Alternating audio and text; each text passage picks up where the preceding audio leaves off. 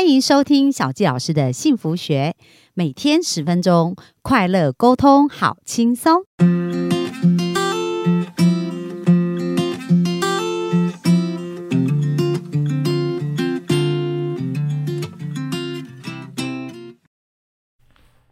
欢迎收听小纪老师的幸福学，很开心又在空中跟大家见面。那本周呢，我想要跟大家介绍这位朋友，那是我从小就看到他长大哦，但是在这个。呃，读书求学啊，跟他一直到一路上工作的这个状态呢，我觉得他是一个很有计划，而且对于自己未来想要做的事情都非常清楚。因为我们常常听说草莓族，草莓族，可是在他身上，我觉得他是没有任何草莓族这样的部分哦。所以，我们今这个本周就来聊一聊，就是说他从求学，然后一直到他工作的整个职场的规划里面，他是如何找到他自己，而且非常定焦，然后很坚持的在他想要前进的路上去行走。那呃。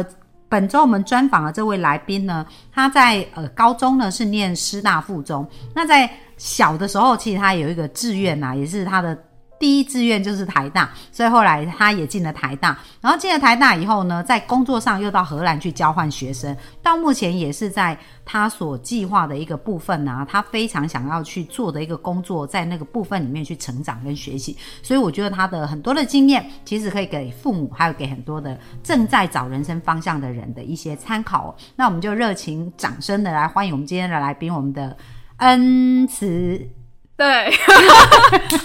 大家好，我是恩慈。哎，那我要先自我介绍吗？哦，好，我现在二十三岁，然后现在是刚进职场，哎，快一年。对，然后我是今年二月刚从嗯荷兰交换回来，然后毕业的。哦，好，那我们刚刚为什么会笑那么开心？因为我一直把他名字叫错，因为他们家三个小孩我都认识。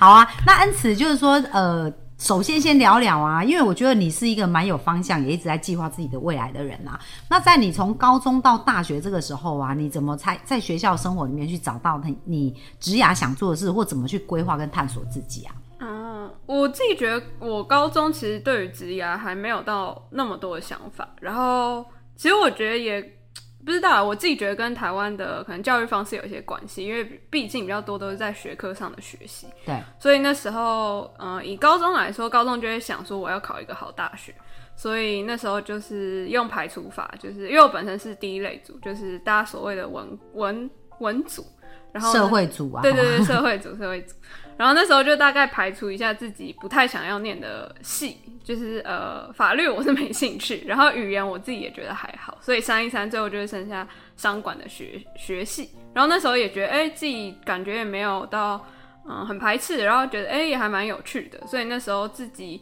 大概高二到高三，因为就要开始想自己之后的志愿，所以那时候就以商管当成主要的方向。但其实我觉得高中的时候对于大学的想象都是。算比较局限一点嘛，就是觉得哦，那我就要上一个好大学，对。然后，嗯，至于上了好大学之后，我一开始会有一些迷茫吗？因为你很像是你达成一个阶段性目标，但上了大学好像没有下一个目标，对，就没有人告诉你说哦，你要下一步要做什么，所以一开始进大学算是有一些迷茫吧。不过就是说，台大你是台大商学院嘛？对对对。其实相对台大也是有蛮多资源啊，跟可以去自我探索的地方。嗯所以有没有一进到大学，然后突然觉得哇，整个人生非常开阔，然后有很多很多的可能性，会有这种感觉吗？哦，我觉得大概会分阶段。然后就我大一来说，因为大一就是刚脱离高中，然后上大学，然后我那时候还是就是。哦，因为我自己觉得我不是一个太叛逆的人啦，就是呃，人家叫我做什么，然后我就乖乖做这样。所以我大一的时候其实就是一个蛮乖乖读书的人，但后来读一读就会发现，嗯，自己好像不知道自己为什么要读这些东西，然后这些东西对我而言的意义是什么。然后我觉得是从大一到大二开始有这种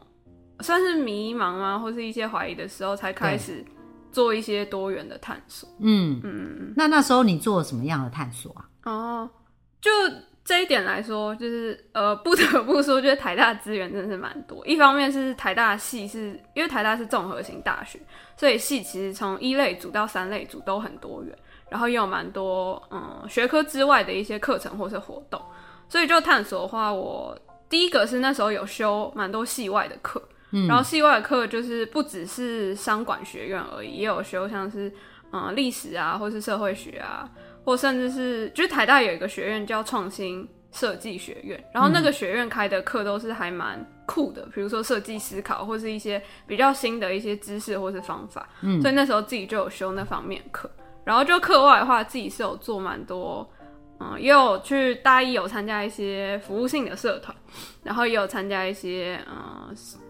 那个叫什么？好像是某个教育部的活动之类，反正就是从蛮多的活动，还有社团探索，慢慢去找自己从每一次经验中喜欢的东西是什么，然后自己觉得可以再挖更深的东西是什么。哦，所以你都会去参与以后，也会给自己一些对话的时间，然后删去法，然后感觉对还是不对啊，这样子，然后就越来越清晰自己想要的。嗯嗯，对，我觉得这还蛮重要，因为可能一开始自己会因为哎，同学都做很多探索或者做很多实习，自己也想要做很多，但其实做很多之外，蛮重要是要思考一下自己从每次经验中获得或是感受到是什么。才可以帮助自己做下一次探索或是选择的时候更有方向。那你那时候在总结或者是在做你的这个自我的这个，就说评估啊或各方面，你有没有什么固定的工具，还是有什么固定的思路、固定的问题在做这些啊？嗯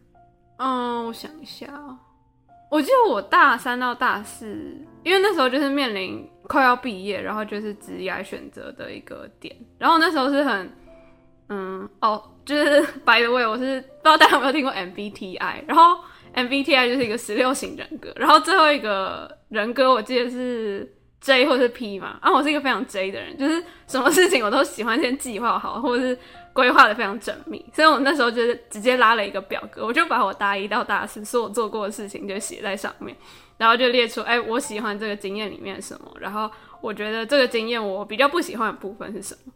那时候是有列出这个表，然后帮助自己去思考还有整理。哦，所以其实你也是经过这样的自我整理，才更清楚自己知道自己要的是什么这样子。嗯嗯嗯。那后来我知道你还到呃，就是你还有计划到国外去游学嘛？所以这也是在你一开始一进学校就有的规划嘛？哦，其实不算是哎，就是哦，全情提要是，就我们家的资源没有到非常多，所以如果想要去国外交换啊，就是基本上都是要出自己的钱这样。然后那时候我记得，因为通常我们是大二升大三的时候，系上很多同学都会想要申请交换，因为。哎，其实我也不知道，这可能算是管理学院某种风气吧。对，就看到别人都这样做，对，就会觉得哎，因为毕竟我们也是国际企业系，虽然我们系没有很国际啦，但总会觉得说哦，要出去看看这样。然后那时候蛮多同学在做这件事情，但我就会考量到说，哎，就是我的资源好像没有那么多，所以那时候其实是有点想要把这个事情就埋在心里，就想说，哦，那我就算了，就放弃好。但后来就是后来大三到大四重新思考这件事情的时候，就是我觉得也是帮自己找了一些外部的资源吧，比如说就是很认真开始挖校内或是教育部有没有什么奖学金可以申请，所以那时候有挖到这样的资源，才让我重新思考说，哎，就既然有这些资源，那我是不是可以努力去争取看看？然后后来就是也有申请到奖学金，所以才有去交换。所以这件事情，我觉得也不是说。进大学就开始计划好，对，就是中间也是会历经一些，然后自我怀疑，我觉得我好像做不到，但后来透过一些方法帮助自己达成这个自己真的很想要做到的事情嗯嗯嗯，好，那我觉得很棒哦，就是说他呃。恩慈嘛，一直提到说，在这个探索的过程会多方尝试啊，可能是看到别人做事，哎，然后觉得自己也可以去尝试，而且也会搜索相关的资源，就是说，哎，去 survey 啊，去调查，然后去评估比较啊，然后最后做出这个决定。那在这个过程，你有没有遇到困难或挑战的时候啊？哦，很多。那有没有什么故事让你印象比较深刻？你是怎么去突破的？嗯，困难和挑战呢？嗯，是指就是找。资源还是说尝试，就是说，比如说，因为像你在大学不是在尝试各个探索自己嘛，然后呃，或者是在你设立一个目标，你想要去完成的时候，有没有在这些过程当中遇到一些困难啊？然后你怎么去突破这样子这样的故事跟经验？懂？我觉得大家可以分探索的前中后来讲。然后探索前的话，就是包含我大学的时候都会很迷茫，说，哎，那我不知道我要从哪方面开始下手，或者我觉得，哎。就是在做第一个尝试之前，我会觉得我没有能力或是没有经验，那我做这个尝试好像会徒劳无功之类。然后，但就这件事情来讲，就是当时候心里一定会给自己设下很多门槛。但是我觉得走过来会发现，嗯，要怎么讲？就是你设的那个门槛的确是有门槛，但是如果你不去做第一个尝试的话，那你也没办法累积后面的经验吧。嗯，所以我觉得，就那时候自己的这个怀疑，那时候自己是嗯自我辩证了一下，但后来想说，那就先做做看，反正。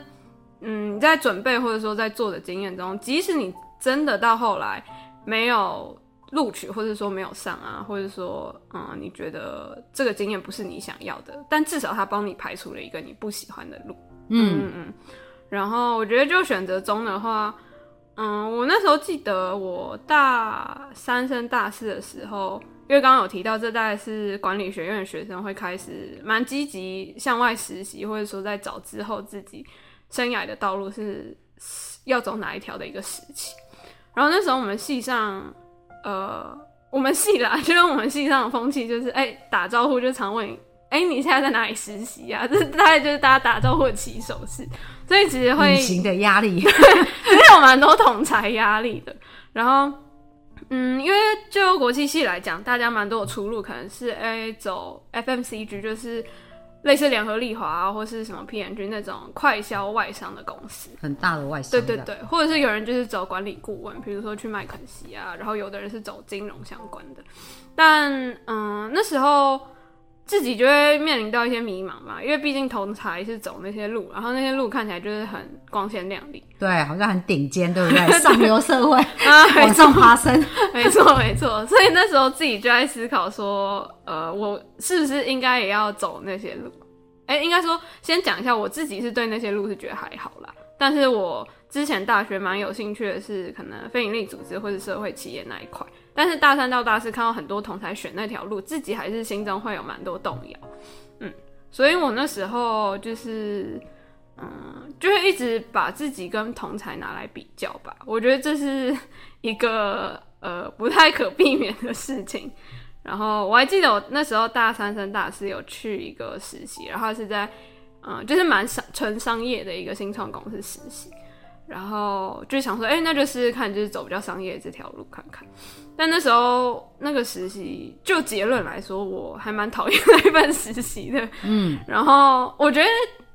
虽然那个当下会觉得啊很阿杂，就我很讨厌这个实习，然后每天还要去工作，但我觉得那个经验对我很好的是，他帮我排除了一个你不想要的很清楚。对对对对，就是比如说，因为那个公司规模很小啊，然后他们很多都在新创还有